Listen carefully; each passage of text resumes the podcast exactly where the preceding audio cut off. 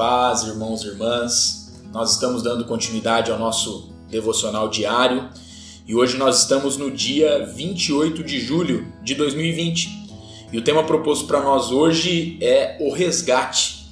E o texto base se encontra lá em 1 Coríntios, capítulo 15, versículo 3 e 4, que nos diz assim: Antes de tudo, vos entreguei o que também recebi, que Cristo morreu pelos nossos pecados, segundo as Escrituras, e que foi sepultado e ressuscitou ao terceiro dia, segundo as Escrituras. Lembrem de uma história, né, de que todos ficaram ali de olho na TV lá em 2010 para ver o Manuel Gonzalez, né? Ele alcançar os 33 mineiros presos por 69 dias na explosão em uma mina chilena. Eu já falei, né, isso aconteceu ali no ano de 2010. Isso tem até já filme sobre essa história. Sob enorme risco à sua vida, ele desceu cerca de 610 metros para trazer os homens presos de volta à superfície. O mundo assistiu maravilhado como cada mineiro, um por um, foi resgatado e transportado à liberdade.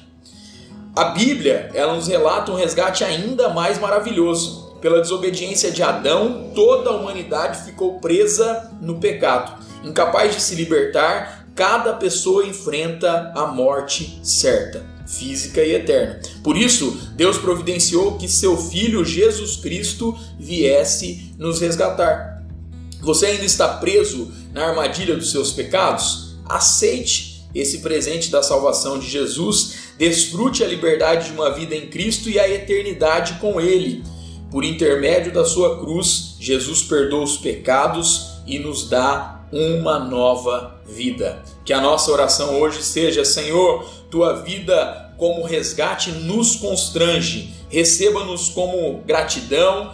Nós nos dispomos a servir-te com alegria, pois se há uma coisa de que não nos desejamos é, nos libertar, é do teu amor, que ele esteja cada vez mais enraizado nos nossos corações. Deus abençoe meu irmão, minha irmã, a sua casa, a sua vida, a sua família, em nome de Jesus.